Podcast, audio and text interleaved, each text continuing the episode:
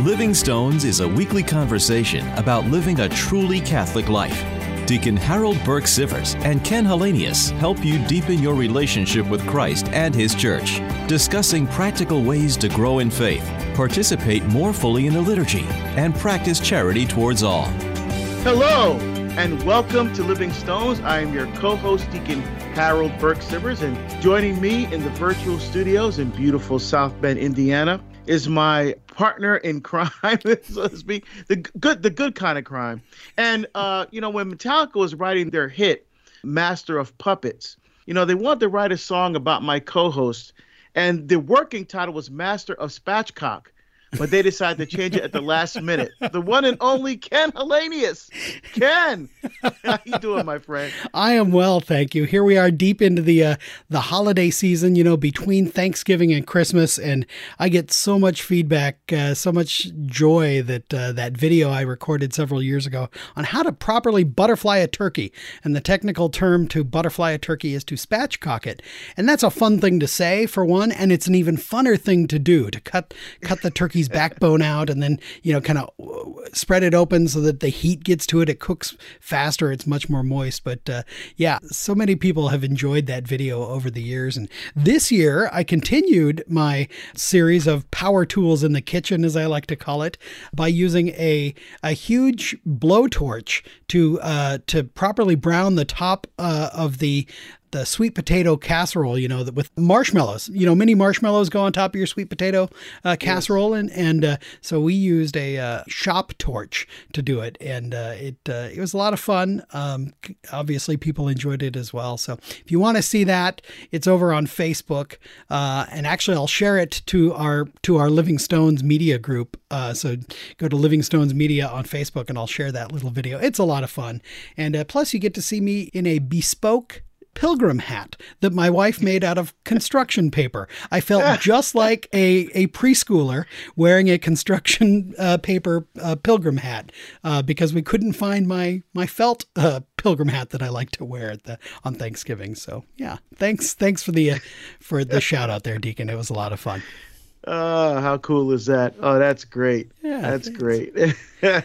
um, you know, here we are deep in Advent right now, right? We're we're preparing the, our hearts for the second coming and, and at the same time recalling the the Lord's first appearance and his great incarnation that led to our salvation.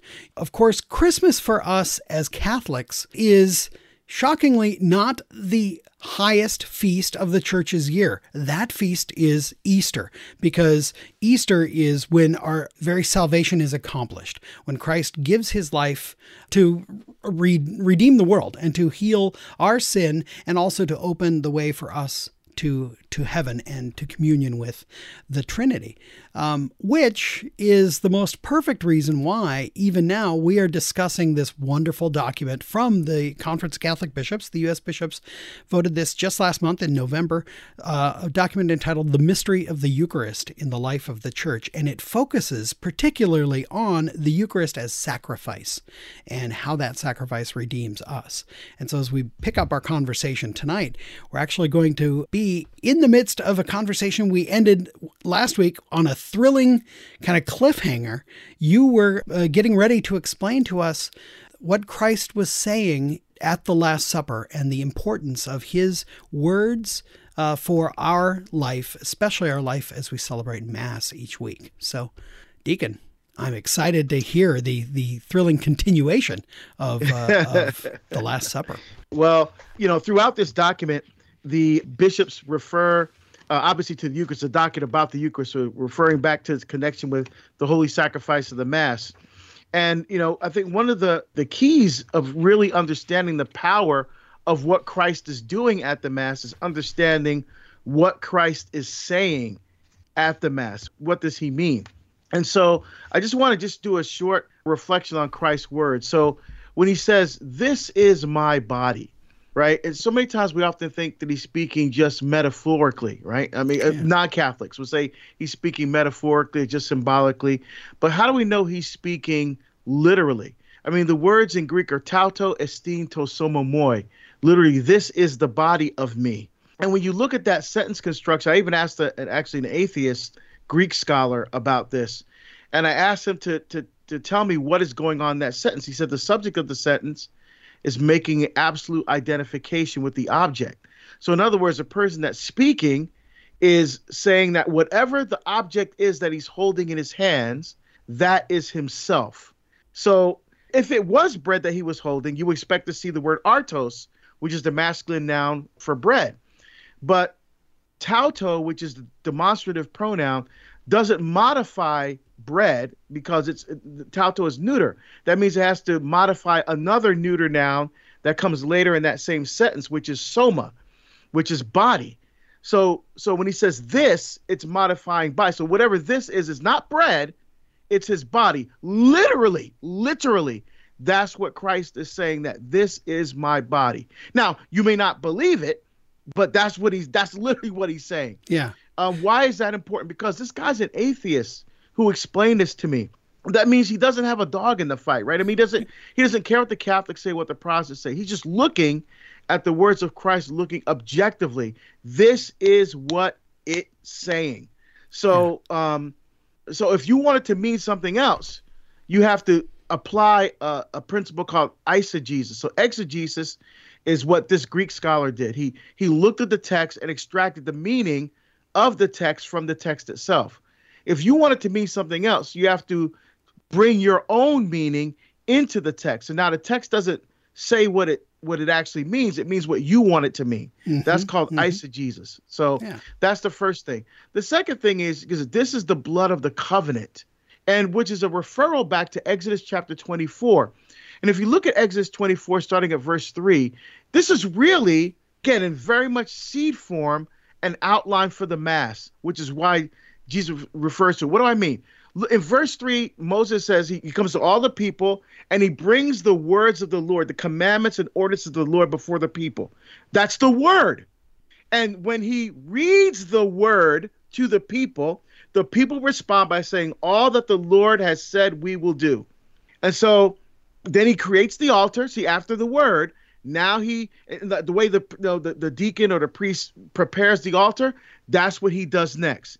He builds the, the altar on the mountain with the 12 pillars representing the 12 tribes of Israel. Right. And then once he uh, has set the altar, he takes the blood and he pours half of the blood on the altar in order to consecrate that altar. Right. Then again, he takes the book of the covenant and he verse 7 says he read it in the hearing of the people and the people again respond all that the lord has said we will do and then they add and we will be obedient then he took the other half of the blood and he threw it on the people.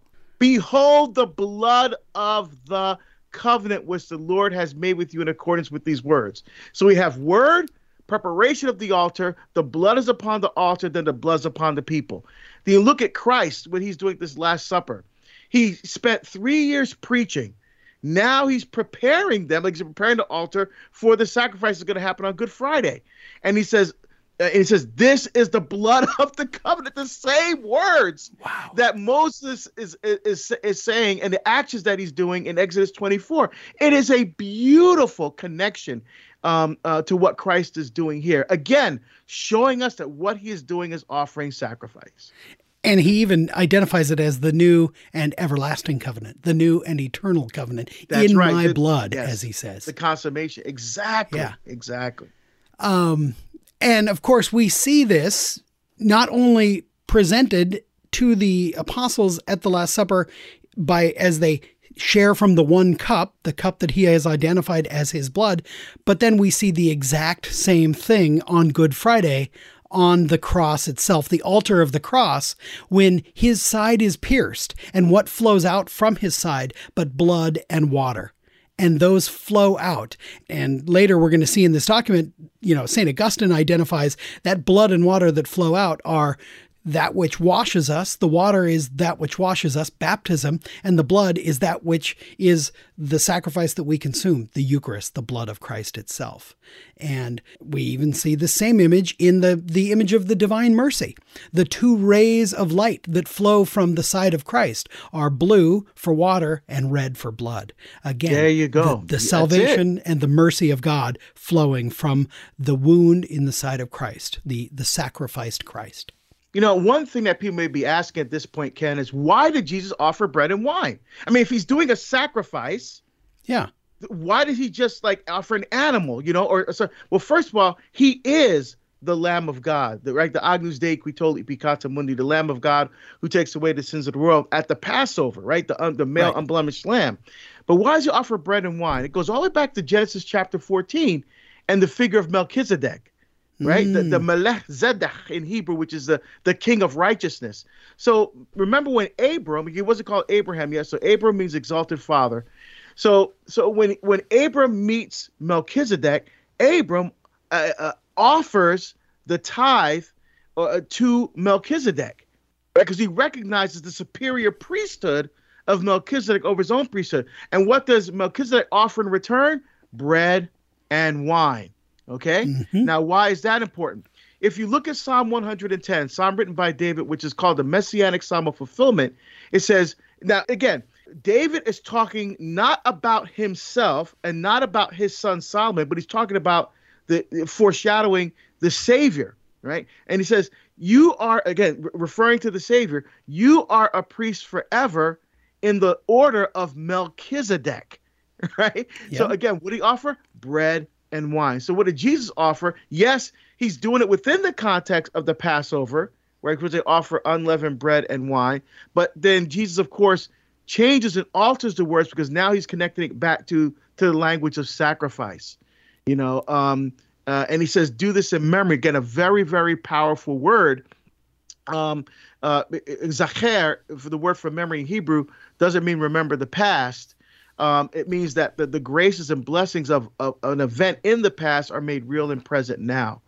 You know, um, and yeah. so I mean, this is, I mean, that's why Jesus' words are so important. But we hear it every week at Mass, Ken, and and so often I think, are we just letting those words just pass us by? And that's why I know we're taking time on this, but I think it's critically important that people understand the connection. When they hear these words at Mass and they see the action of the priest, they need to understand how powerful what is going on there and how that action is exactly what Jesus calls the priest to do and calls us to participate in for our salvation. Now, Jesus tells us how he wants to be worshiped. For example, he said, Well, praise and worship. Where does Jesus say, eh, eh, do praise and worship? He doesn't say that. He says, Do this in remembrance of me. In other words, not when you do this, remember me. When you do this, this is the sacrifice that makes real and present right now the sacrifice I am making for you on the cross at Calvary. And this is exactly what the bishops are underlining and underscoring. I mean, paragraph 14 begins with a rhetorical question Why is it so important that we understand the Eucharist as a sacrifice? It is because all that Jesus did for the salvation of humanity is made present in the celebration of the Eucharist, including his sacrificial death and resurrection. This is, for us, exactly how we are brought to the foot of the cross, how that blood and water that flow are applied to us in the here and now. It's not that we're re sacrificing Christ. No, what we're doing is exactly what you said in the Hebrew word, zacher, to make present yes. that yes. which has already happened in the past, to bring those graces right here, right now, those graces which were poured out on the cross. We are the ones who are transported to the foot of the cross in the Eucharist. We are the ones who are transported to that eternal banquet that is taking place. That's why, you know, we say the angels and the saints are gathered around us that we can't see, but we are together standing with them at the foot of the cross and the altar of the wedding feast of the Lamb. This is such a wonderful image. Of course, friend of the show, Dr. Scott Hahn, wrote a beautiful book about this, the the Lamb Supper, which is the Mass. Uh, you know, it goes through the Mass and, and shows how he, as a Protestant, realized that what is taking place at the Mass is the divine liturgy in heaven, and we are brought there. The bishops go on in this paragraph 14 to say, His blood shed for us is the eternal sign of that love. As a memorial, the Eucharist is not another sacrifice, but the representation of the sacrifice of Christ by which we are reconciled to the Father. This is perhaps the most important sentence in the entire section, to be honest, because that's what's taking place in the Mass. And that's why That's why not only are we commanded to go to Mass every Sunday, but that we should go out of sheer love and desire to be in communion with God as often as we can. Go to daily Mass if you can, because you are being brought back to the foot of the cross where your salvation has been effected. That's right. We're not killing Christ over and over and over again every time we offer the sacrifice of the Mass. It's the one sacrifice of Christ that's made real and present right now in space and time uh, on the altar during the Mass. So let me ask you this, Ken. I mean, literally, my heart is pounding right now. I'm so excited yeah. in talking about this because, I mean, I think we we've studied this. We both understand the, the and hopefully we're articulating to our to our listeners the depth and the richness and the beauty and the power of what Christ is doing at every single mass. How can we get people to really appreciate that when they're at mass? You know, often we're so distracted, and we, and because we go to mass every week, it's the same words, if you will, right, over and over again. But how can we? I mean, what can we do mentally or or psychologically somehow to just really focus in, especially during the consecration. Yes, we've heard it, we've been to Mass a million times, but how can we make those words come alive in our own lives at the Mass? Like I've been praying the Psalms since I was 14. I never get tired of praying the Psalms. Yeah. A number of them I know by heart, but because I'm no longer 14, right? I'm in my 50s now. Um, I experience the Psalm in a different way because yeah. I'm at a different point in my life. How how can we get people experience that same kind of thing? I'm just I'm just there's no right answer. I'm just I'm just right. Eh, this is just to me as as we're going through this. I'm like, man, I wish everybody like could just focus in on this when they're at mass. How much people would get so much more out of it if they understood the depth of what's happening. Yeah, you know, that's something that I think about a lot during Mass too because you know I go to a parish that's filled with families and with and joyful families. They're bringing all of their you know their children are there. They're not they're not necessarily absenting themselves into the cry room. They're sitting in the pews and their children are squirrely. And mom and dad are are of course you know trying to get them settled down and they're chasing them out into the into the aisleways and things like that. And and of course there are times in my life when I was like oh my gosh how distracting is this how you know how how can they be focused how can people enter into the this awesome miracle that literally is taking place 15 feet in front of our faces and yet at the same time i realize I too get distracted. Like, what am I thinking about right now as I'm focused on these children instead of on the miracle that's taking place 15 feet in front of my face? And that's actually something, that's when I begin to return to what is Father saying? What is the priest praying right now? What are these words and what do they mean? What does it mean when we say in communion with the whole church? With, you know, I almost said John Paul our Pope because that's he was the Pope that I grew yeah, up with, right? Yeah. But you know, in communion with Francis our Pope and and Kevin our Bishop and I began to enter into the very words because even when you get distracted, all it takes to return to attention is to listen and then to begin to make that prayer your very own. And to realize, I've seen Francis with my very own eyes. I've prayed with Bishop Kevin Rhoades, with my very own, I mean, I prayed with him just last week, you know, and so you begin to realize that these aren't just words. These are words that my pastor is praying on my behalf, on behalf of all of the distracted parents to the left and right, on behalf of the elderly who are sick and homebound who can't join us, all of these people. And so you begin to put yourself back into the presence of the Mass being prayed right in front of you. And those distractions, in a sense, don't matter because you're back to what's taking place. And here's the other thing that is also a great consolation to me at Mass is that I'm not the one doing the work. Christ is the one who did the work for me already. He is the one who loved us first. Our response is an act of love, it's an act of obedience, and it's an act of charity. But Christ is the one who loved us first. And so, even in my weakest moments, when I'm rolling into Mass a few minutes late and really thinking of all the other things I could be doing, the fact that I'm here and just being bathed in Christ's love is enough. That's what I find that a great consolation sometimes. Oh, that's beautiful, Ken. That that's awesome. I, and I and I know our listeners are going to be edified.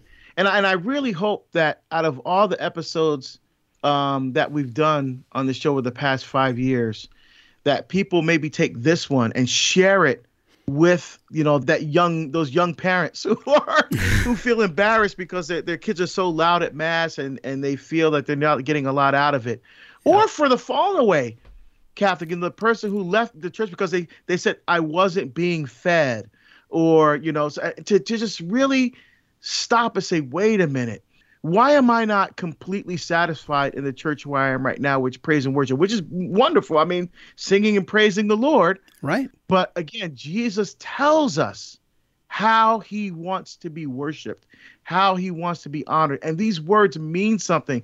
And, and, you're right. I mean, if you say a word over and over again, it starts to lose its meaning. Yeah. Right. And we, yep. Uh, uh, what I don't want to have happen, what you articulated so beautifully, Ken, is these aren't just words. Yeah, we hear them every week but every week, you know, they should have that same beauty and importance because maybe something else is going on in our life right now to connect our life and our experience at this moment in time with what Christ is doing for us at the altar and at the mass. Right, right. I think that's a wonderful key. I I, I love the way you you you articulate. That was great. It's uh, I, I will say it did. It just came to me because this is one of the things I again, as I mentioned before, I get distracted as much as anyone else. And in some ways, having read you know so many of the documents about the mass and you know having been to masses all over the world both masses that i would describe as exceedingly reverent and others where um, you know i just have to trust that the priest has the right intention because everything else is not what i expect all of those masses in some ways, the more you know about the mass, the more distracted you can get because you know what to expect. And then when something doesn't go the way you expect, you you get annoyed. This happens to me, and it's it's a honestly, it's a form of Pharisaism. To be honest, you know, I mean, it's to say, well, I'm better than Father who's celebrating this mass because I know how he should be doing it, and many of us are prone to that. Um, but we have to trust that Holy Mother Church is doing exactly what Christ said do this in memory of me. The Eucharist is the single most important thing of our of our lives. It's the source and summit of the Christian life, as we've already heard the bishops say once in this document, and we'll hear him say it again. The, the Eucharist is that which everything is oriented towards. We are baptized and confirmed so that we might fully participate and receive all the graces of, of the Eucharist. And then we are nourished ongoing by the Eucharist. And it's a gift to us, which is what this entire section is about. The Eucharist is a gift. And so, yeah, I I love praying the mass and it's an invitation to enter into the love of Christ. That's what it is. No, oh, absolutely. And in the paragraph 15 there, it makes a connection now between what well, makes a connection saying that the uh, Passover, which is a, a, both a meal and a sacrifice, again, is mirrored in the Mass. It's both a, a meal and a sacrifice. Right. So it's both. And what we want to make sure, I think that the bishops do a good job here, Ken, is making sure that there's a balance. you know, that there's a balance. That we're not emphasizing one too much over the other because it's both and. Right. So we don't want to make it like I think that's what happened. I think the frustration after um uh, after Vatican II so some people said there was so much emphasis on the meal aspect of it that it, it, lost that that's where we see some of the abuses at mass because it's such an emphasis on meal like instead of the altar they say the table. Right. And you know and that and that kind of stuff. And so we have to ha- have this beautiful balance that it's actually both it's both and. The old catholic both and you know always important to remember. Um, and then paragraph 16 kind of underscores that again the sacrifice is made as it says this sacrifice is made present ever anew sacramentally perpetuated. So again, we're not re sacrificing Christ. It is the it's the perpetuation in time of uh, of the one sacrifice of Christ. It's in every community which offers it at the hands of the consecrated ministers. So again, we are doing this not as a local community on our own, but we are doing it in communion with the church throughout the world. And that is and the church throughout the world is represented in this community by our consecrated minister, priests who have that apostolic succession. They are ordained by the very apostles alive today uh, in the in the persons of the bishops. Yeah, in paragraph 17, with just a few lines there, says that the great sacrament is also a participation in the worship offered in heaven. Yeah. And has that beautiful reference to Revelation 19, verse 9. Um, Blessed are those who are called to the the wedding feast of the literally in Greek is, is the wedding feast of the Lamb that Pope Benedict points out. And I, right. I just wonder why we didn't keep that in the translation when we translated it into English. Why didn't we? I mean, we say, "Blessed are those who are called to the supper of the Lamb." Right. But but literally in Greek is again, as Pope Benedict points out here, it's it's a marriage feast or wedding feast of the Lamb in Greek, and I, I just wish we would have kept that. you know? Yeah. I think it would have yeah. been a, a nice um, connection even back to Genesis. Right, in a sense, that in, in a primordial way, the first, if you will, sacrament mentioned is marriage right? Where, mm-hmm. where the two become one. Right. Um, you know, and then here in the Eucharist, the two become one. We unite ourselves, our bodies, with the with the body, blood, soul, divinity of Christ. Again, in this marriage feast, which anticipates the heavenly marriage feast for Christ, the bridegroom, will be giving life to his bride for the church forever in heaven. I love it. And this and and that image again, kind of again, both and, but this is how we wrap up this first section on the Eucharist as gift specifically focusing on the Eucharist as a sacrifice. And with that, we're going to wrap up our conversation tonight. Uh, and when we pick it up next week, we'll discuss the real presence of Christ in the Eucharist. But until then, we invite you to connect with us on Facebook. You can go to Living Stones Media. And again, we'll have a little link up there so you can see the uh, video on how to properly torch your side dishes for your uh, holiday meals. But uh, you can also download previous episodes of the show at materdeiradio.com Deacon Harold, might we have a blessing until next week? May Almighty God bless you and keep you, the Father and the Son and the Holy Spirit. Amen. Amen. We'll see you next week here on Living Stones. You've been listening to Living Stones with Ken Hallenius and Deacon Harold Burke Sivers. Living Stones is produced at the studios of Mater Dei Radio in Portland, Oregon. For more information about this show, go to materdeiradio.com. That's M A T E R D E I radio.com.